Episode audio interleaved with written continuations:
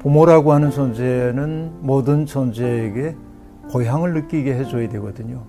그곳에 가면 내 마음 좀 내려놓을 수 있고, 그러나 부모의 폭력이라고 하는 것은 자녀에게 영구적으로 고향을 빼앗아가는 일일 수가 있어요.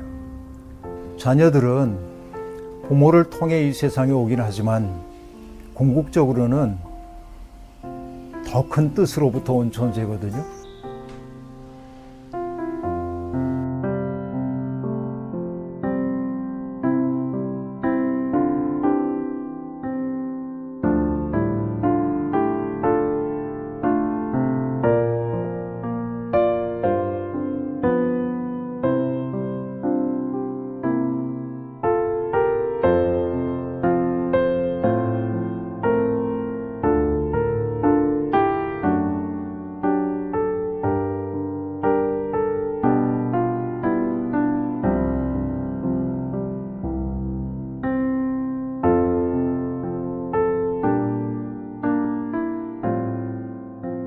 부모를 공경하라고 하는 말은 아, 나의 생명의 뿌리가 되어줬기 때문에 그 부모를 공경하고 그래야만 더 근원적으로 거슬러 가면 하나님도 공경할 수 있고 그렇게 볼 수 있죠. 그러니까 세상이 제일 문제는 권위가 무너진 세상이 제일 슬픈 것 같아요.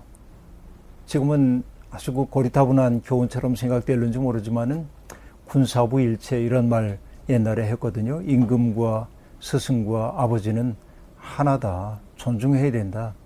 그 말은 굉장히 가부장적 사회의 질서를 온전시키기 위한 말처럼 들리기도 하지만 그 말 속에 담겨 있는 뜻은 사람은 무릎 꿇을 수 있는 대상이 있을 때 사람답게 돼요. 권위라고 하는 거. 그러니까 너나 나나 다 똑같지. 그리고 권위를 해체하고 났을 때 우리가 더 깊어질 수 있는 방법이 있는지. 그러니까 세상이 굉장히 속되게 이렇게 변해버리고 말았지만은 나는 성서가 가지고 있는 이미지 보면 도피성이라는 걸 만들거든요. 여섯 군데 살인자, 그러니까 고의로 저지른 살인이 아니라 내가 실수로 사람을 죽였을 경우에 도피성에 가면은 끌어낼 수가 없거든요. 근데 그 거기에 무슨 뭐 불병거가 지키고 있기 때문에 못 들어가는 게 아니에요. 그냥 거긴 누구라도 접근할 수 있는 곳이지만은 정한 거예요. 우리가 여기만큼은 우리가 침범하지 않는 것이지. 이게 질서이죠. 금기이기도 하고. 그래서 내 마음 속에서도 어떤 그 권위라고 하는 금기 체제가 있을 때 내가 바른 사람이 될 가능성이 있는 거죠. 근데 그것을 아, 교리화 해가지고 군사부 일체래 이 녀석아. 그러면서 너 아버지 말 들어야지. 폭력적으로 이러는 것은 그 말에 대한 오용이라고 볼 수 있고.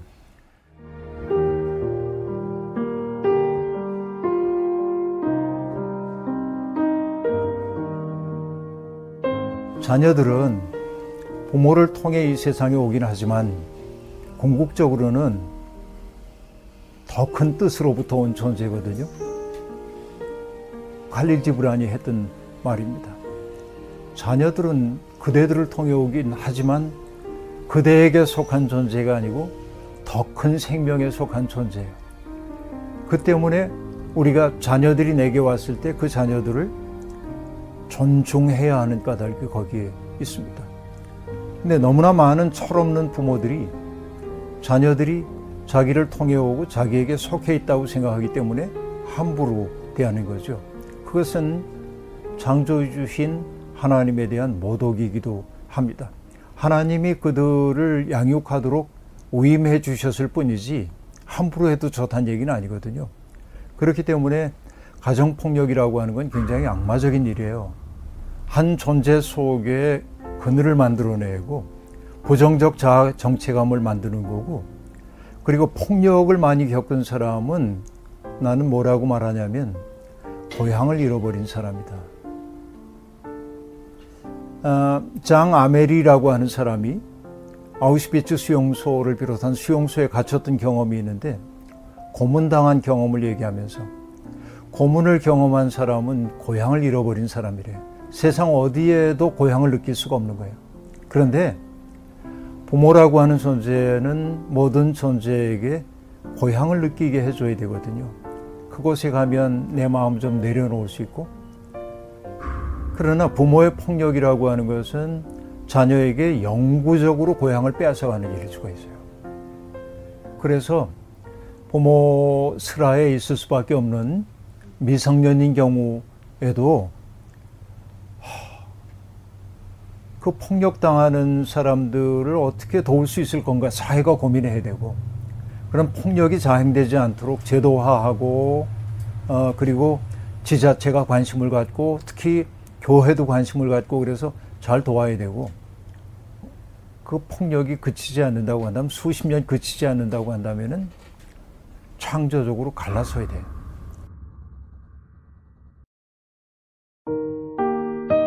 아브라함과 아, 그 조카인 롯이 함께 지내는데 둘의 갈등은 없지만은 아브라함의 목자들과 롯의 목자들이 서로 목초지를 두고 우물을 두고 싸울 때 둘은 합의합니다. 함께 있으며 미워하는 것보다 우리 헤어져서 그리워하며 살자. 성경이 그렇게 말하지 않지만 난 그렇게 해석을 하는 거죠. 때때로 떨어져 있는 것이 피차 좋을 때가 있습니다. 그래서 폭력적인 부모를 공경해야 된다? 그것은 어, 어떻게 보면은 현실적이지 않아요. 폭력적인 부모로부터는 떨어져 지내는 게 맞겠고, 그것 때문에 내가 공경하지 않은 것 아닌가 하고 전혀 부담을 가져야 할 이유가 없어요.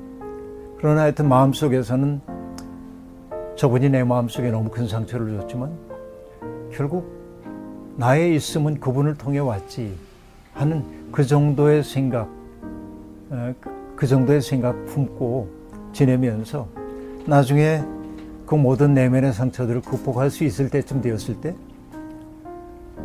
화해를 이룰 수 있다면 더 좋고 그러니까 아예 버리진 말고 예, 그 정도 서로 지내는 게 좋지 않을까 싶어요.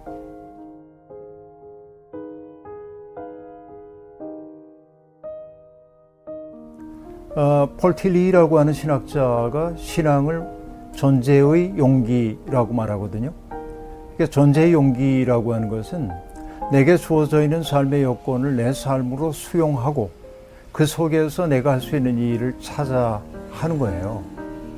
그러니까 누구를 원망함으로 내 인생이 새로워진다면 원망 많이 하는 게 좋죠. 그러나 원망해봤자 새로워질 게 하나도 없다고 한다면 그 원망하는 에너지를 쓰지 말고 에이, 난내 인생 살겠다 그러고 주체적으로 달려가면 좋겠어요.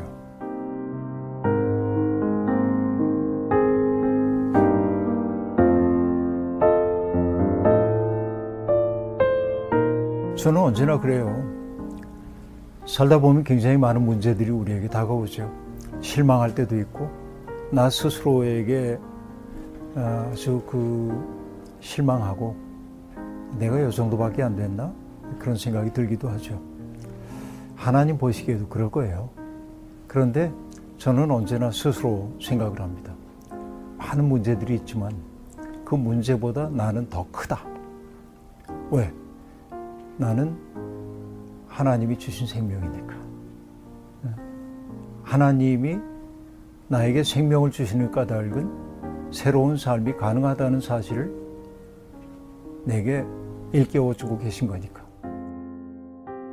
인간 존재라고 하는 것은 오늘의 그 모습 그대로가 아니라 인간 되어감이니까. 이전까지의 삶은 바꿀 수 없다고 할지라도 앞으로의 삶을 바꿀 수 있는 가능성이 내게 있으니까 이런 생각이 들고요. 그래서 스스로를 위로한다기보다는 내 삶이라고 하는 게 하나의 기회라고 하는 것. 가슴 떨리는 삶을 살 수 있는 기회가 내게 있다. 왜냐하면 살아있다는 그 사실 자체가 이미 하나님이 우리에게 주신 기회일 수도 있거든요. 그래서 용기를 냈으면 좋겠어요.